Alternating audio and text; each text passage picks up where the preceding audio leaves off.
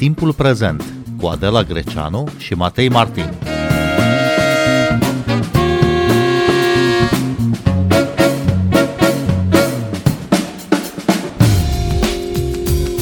Strategia sectorială în domeniul culturii 2023-2030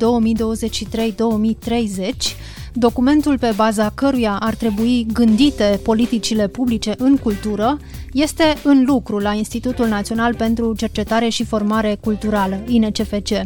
De ce este important acest document? În ce măsură ține seama de nevoile celor care activează în acest domeniu? Bine v-am găsit! Noi suntem Adela Greceanu și Matei Martin și invitata noastră este Carmen Croitoru, directoarea Institutului Național pentru Cercetare și Formare Culturală. Bun venit la Radio România Cultural! Bună ziua, bine v-am găsit! Conferința Națională a Managerilor Culturali se desfășoară zilele acestea la București. Carmen Croitoru, ce înseamnă de fapt această conferință? Conferința este un eveniment anual pe care l-am uh, deschis în 2014 când uh, am început mandatul meu de director la Institutul Național pentru Cercetare și Formare Culturală uh, și este de fapt o platformă de discuție pentru cei care sunt direct interesați în performanța instituțiilor, în performanța organizațiilor și în oferta culturală de calitate pentru beneficiari. S-a definit între timp profesia și domeniul. Ce înseamnă, de fapt, manager cultural? E, aici avem în continuare o luptă pe care sper să o câștigăm la un moment dat. Noi repunem în discuție foarte des acest lucru și, din păcate, avem o problemă de definire și avem o lipsă de clasificări în interiorul domeniului pentru anumite principii și reguli pe care ar trebui să le respectăm la nivelul culturii. Prin urmare, nu e bătălia complet câștigată și mai avem și o problemă legată de faptul că unele autorități, în loc să aplice legea, o interpretează. Pandemia a fragilizat și mai mult domeniul oricum fragil al culturii, vulnerabil mai ales în zona care nu e finanțată direct de la bugetul de stat, zona independentă. Ce rezultă din cercetările INCFC cu privire la efectele pandemiei asupra industriilor culturale și lucrătorilor din acest domeniu? Studiul nostru privind tendințele de consum care măsoară pe de altă parte și comportamentul în perioada pandemiei, dar și intenția de revenire în spațiile de socializare pe care le propune cultura se referă per total și la public și la privat. În general, ceea ce încercăm să punem în această strategie, ca să fie clar pentru toată lumea și să nu mai există această confuzie, sunt definiții legate de cum se comportă domeniul public și cum se comportă domeniul privat.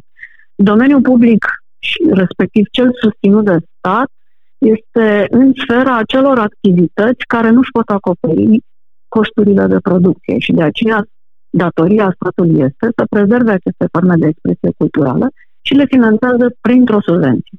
Celelalte forme care pot avea piață și pot dezvolta piață nu sunt finanțate pentru că ele reușesc cumva să-și acopere costurile de producție și acelea sunt în general industriile creative. În ce măsură subvenția va ajuta la revenirea publicului în spațiile culturale, o discuție pe care nu o putem avea acum. La măsurarea tendinței a apărut o reținere mare legată de consumul de cultură în spațiile publice, pe de o parte pentru că spaima de o altă pandemie n-a dispărut complet, și pe de altă parte pentru că în paralel oamenii și-au dezvoltat obiceiuri de consum în digital, dar care nu sunt mulțumitoare pentru ei. În mod paradoxal, răspunsul n-a fost cel așteptat. Am crezut că toată lumea acum o să zică, vai, vrem digital. Uh, nu. Anumite experiențe culturale presupun un contact direct, o imersiune în, completă în spații culturale, muzee, uh, nu mai vorbesc de instituții de spectacol, oamenii nu sunt bucuroși să vadă un spectacol pe telefon sau pe un calculator. Sigur că sunt și aceste practici, mai ales atunci când e un lockdown. Dar după aia oamenii vor să revină și se bucură să fie în spații deschise. De altfel și în timpul conferinței astăzi, toată lumea a menționat ca fiind extrem de pozitivă ideea de a ne întâlni, de a discuta față în față când altfel înțelegi și te uiți în ochii omului. De ce e important, uh, Carmen Croitoru, să existe o strategie sectorială în domeniul culturii? Noi așteptăm momentul ăsta de 30 de ani și poate că am mai fi așteptat 30 dacă nu aveam un proiect POCA pe care să ne sprijinim în realizarea acestei strategii, pentru că s-au acumulat atât de multe disfuncționalități, nevoi, opinii, încât trebuia să facem o analiză completă. Ce aduce nou strategia asta este că nu se uită numai la instituțiile publice, cum era obișnuit până acum. Până acum toate strategiile culturale erau despre instituțiile publice și era lăsat în afară domeniul privat complet. În acest moment, propunerea noastră care a venit pe baza analizei funcționale făcută cu foarte multe date și cu specialiști și, mă rog, un întreg mecanism pe care îl pot povesti metodologic, dar îl veți regăsi într-un document pe care îl punem pe site, a relevat faptul că sunt șapte sectoare care sunt complet lăsate în afara discuției atunci când vorbim de cultură. Și atunci am făcut o analiză pe sectoare culturale și creative, în care am înglobat și audiovizualul, și publicitatea, și arhitectura, și artele vizuale, și uh, toate categoriile de patrimoniu, și sectorul carte. Și imaginea a fost uh, mult diferită. Tot acum am observat că, de fapt, situațiile în care România se regăsește la coada statisticilor internaționale este datorată și modului deficitar în care numărăm lucrurile, pentru că statistica se ocupă cu număratul și noi nu includem anumite sectoare deloc. Prin urmare, o sumă de profesii, o sumă de activități și chiar multe dintre realizările economice importante nu vor apărea niciodată în aceste date dacă noi nu începem să le numărăm. Așa că am discutat cu Institutul Național de Statistică situația particulară a acestor uh, colectări de date privind cultura și am căzut de acord să facem un proiect comun de uh, revizuire a metodologiei de colectare ca să putem avea această imagine completă, fiindcă de fiecare dată lipsea câte ceva. Noi rămânem să facem, evident, acele studii de consum tradiționale pe care le vom face în continuare, ca să vedem din perspectiva beneficiarului ce declanșează sau unde publicul este sensibil și ce ofertă e mai potrivită pentru ei. Dar inventarierea infrastructurii, situația echipamentelor, numărul de ocupații și profesii și toată categoria de date care țin de statistică trebuie făcute la alt nivel. De aceea avem nevoie de acest proiect. Bun, și extinzând uh, area de cercetare, la ce concluzii sau la ce preconcluzii ați ajuns? Prima și cea mai simplă dintre concluziile relevate a fost că, da, trebuie să ne uităm întotdeauna integral la cultură ca să înțelegem ce face și cum se împerechează lucrurile. A doua a fost că putem avea și putem genera măsuri de corectare a barierelor de consum cu mențiunea că avem un cadru foarte rigid normativ și că ar trebui să ne gândim cum ar putea fi el uh, făcut mai bine. O altă concluzie importantă și care de data asta se află în sarcina autorităților este legată de lipsa de dialog dintre autoritatea centrală și autoritățile locale în materie de cultură. Pentru că uh, există o barieră care e dată de legea administrației publice locale, în care unele lucruri se decid la nivel local fără consultarea ministerului. Ori asta este foarte periculos. De ce? Pentru că în unele decizii e nevoie de competențe. Și nu e vorba aici de altceva decât de competențe culturale. Nu poți închide o bibliotecă fără să ai un motiv întemeiat, nu poți comasa un muzeu cu o bibliotecă sau cu un centru cultural, pentru că asta este o, o măsură ilegală și trebuie să ai o expertiză ca să faci asta. Nu poți închide instituții sau tăia bugete sau îngloba instituții în organigrama autorității fără consecințe. Multe dintre instituțiile care dispar se află, de fapt, sub autoritatea locală și le regăsim ca servicii de cultură, dar oamenii aia sunt, de fapt, oameni care provin din instituții de cultură și care nici nu ar trebui să devină funcționari publici, că asta e consecința. Bun, și de ce ar fi nevoie pentru ca politicile centrale culturale să fie corelate cu politicile locale?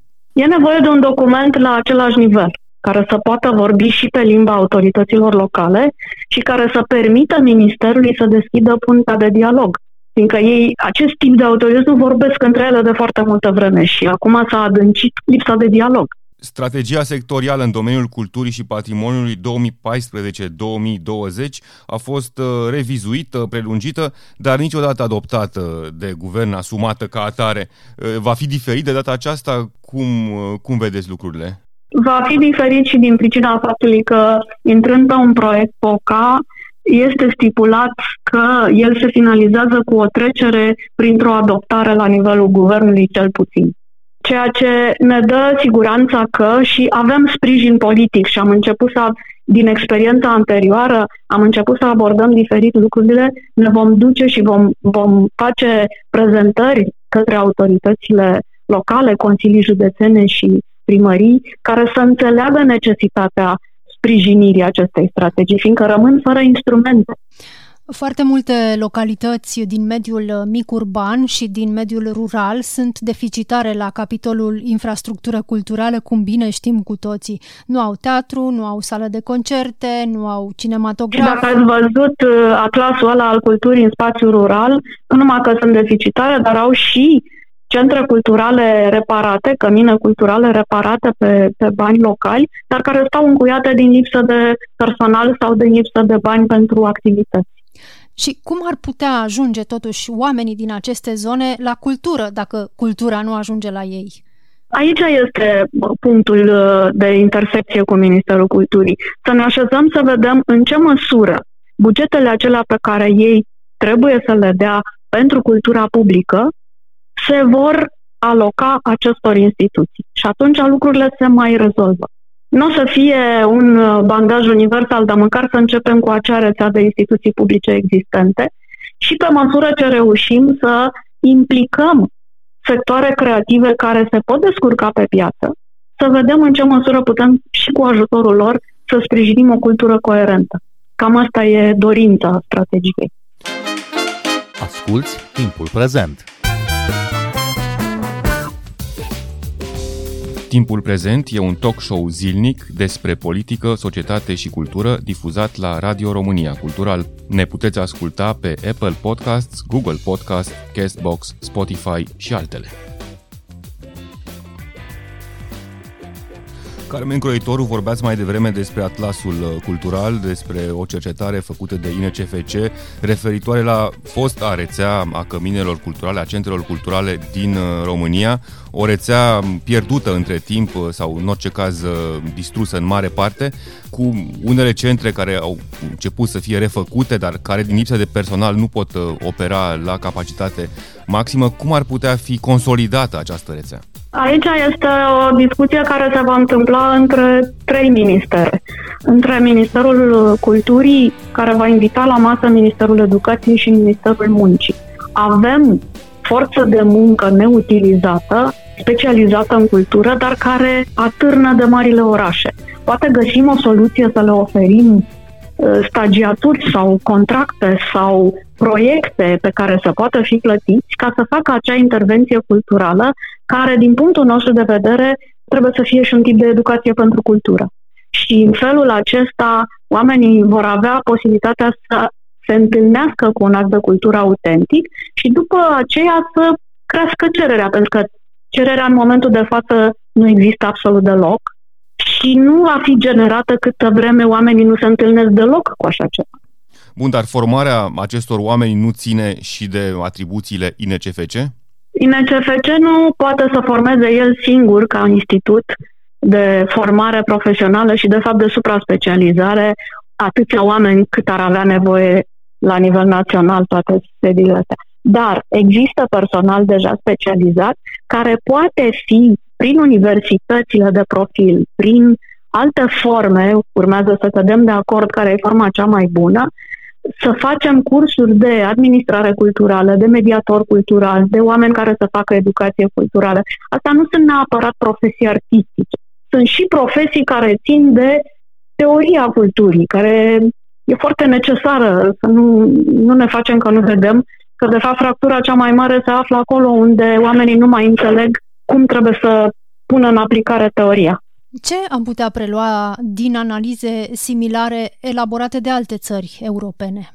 Țările europene, din, cele din spre spațiului european, sunt avansate în această privință pentru că ele nu s-au confruntat cu o trecere prin uh, etapa de instrument de propagandă, așa cum a fost cultura românească. Ele au o tradiție. Uh, comunitățile respective au deja indusă nevoia de cultură. Comunitățile noastre încă nu înțeleg la ce folosește cultura, iar acest lucru se va face numai prin intervenție la firul ierbii, adică în localitățile respective, deodată cu un act de cultură, trebuie să meargă și un administrator cultural sau un manager să le deschidă oamenilor mintea. Nu e vina lor că nu știu la ce folosește cultura.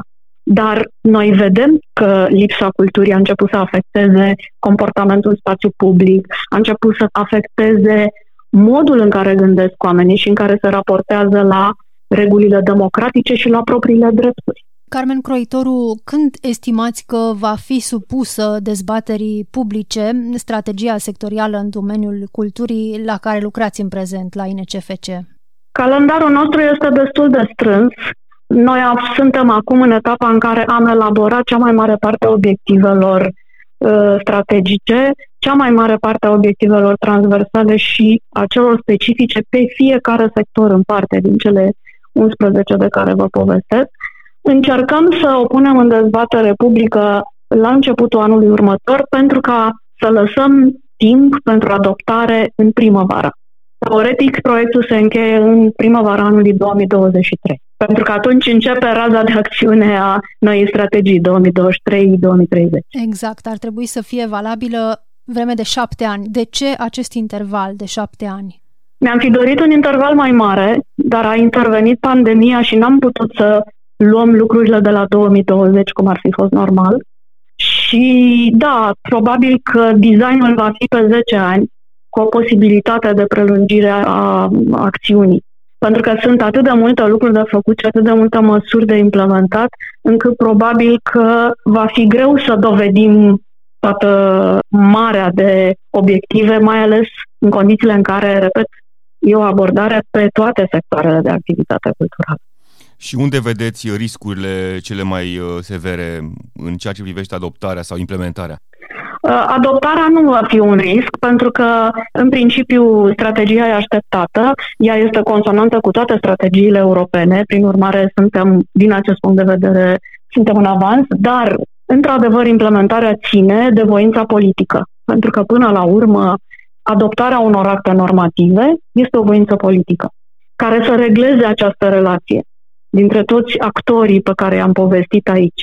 Și vorbim și de profesioniști, și vorbim și de instituții, și vorbim și de infrastructură, adică sunt niște decizii de luat foarte importante care vor schimba puțin felul în care ne uităm la cultură. Ea deocamdată pare așa un domeniu irelevant și cam la coada domeniilor economice. Dar nu este așa, pentru că traversează cam toate locurile în care se află oameni.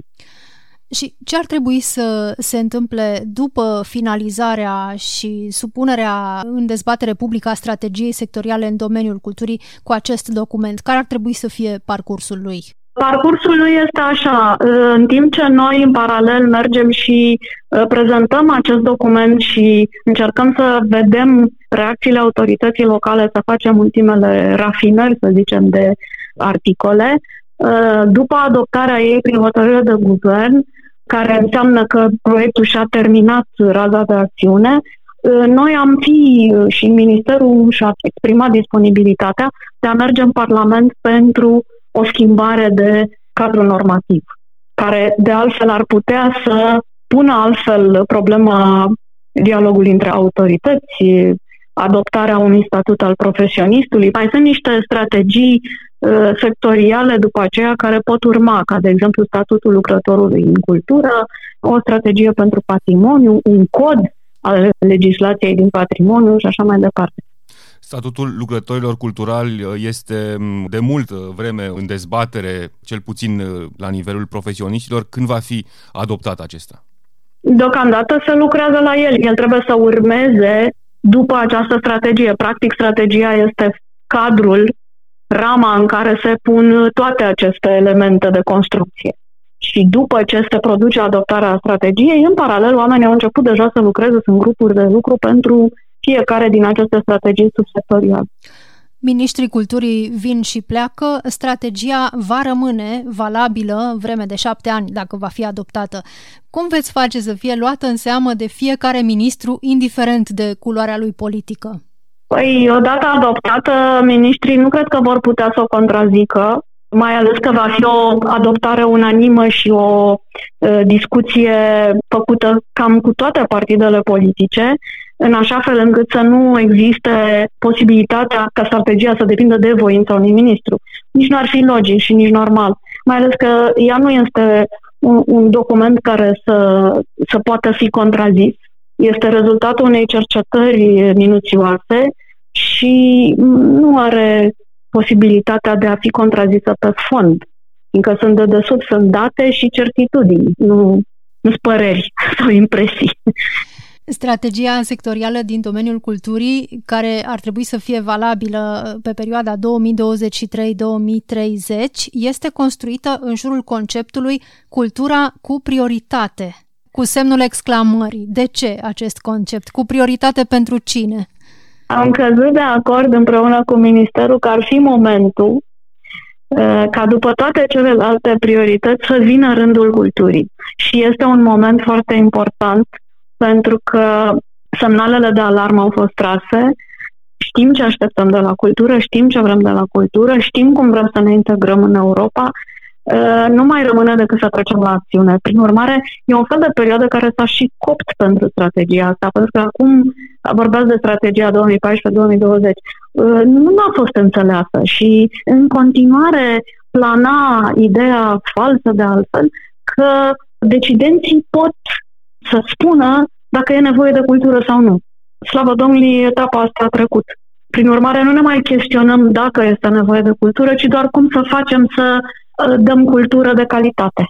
Carmen Croitoru, vă mulțumim uh, pentru această discuție și așteptăm uh, strategia sectorială în domeniul culturii, o așteptăm în dezbatere publică și probabil că o să mai vorbim și atunci despre ea. Noi suntem Adela Greceanu și Matei Martin. Ne găsiți și pe platformele de podcast. Abonați-vă la Timpul Prezent pe Apple Podcast, Google Podcast și Spotify. Cu bine, pe curând!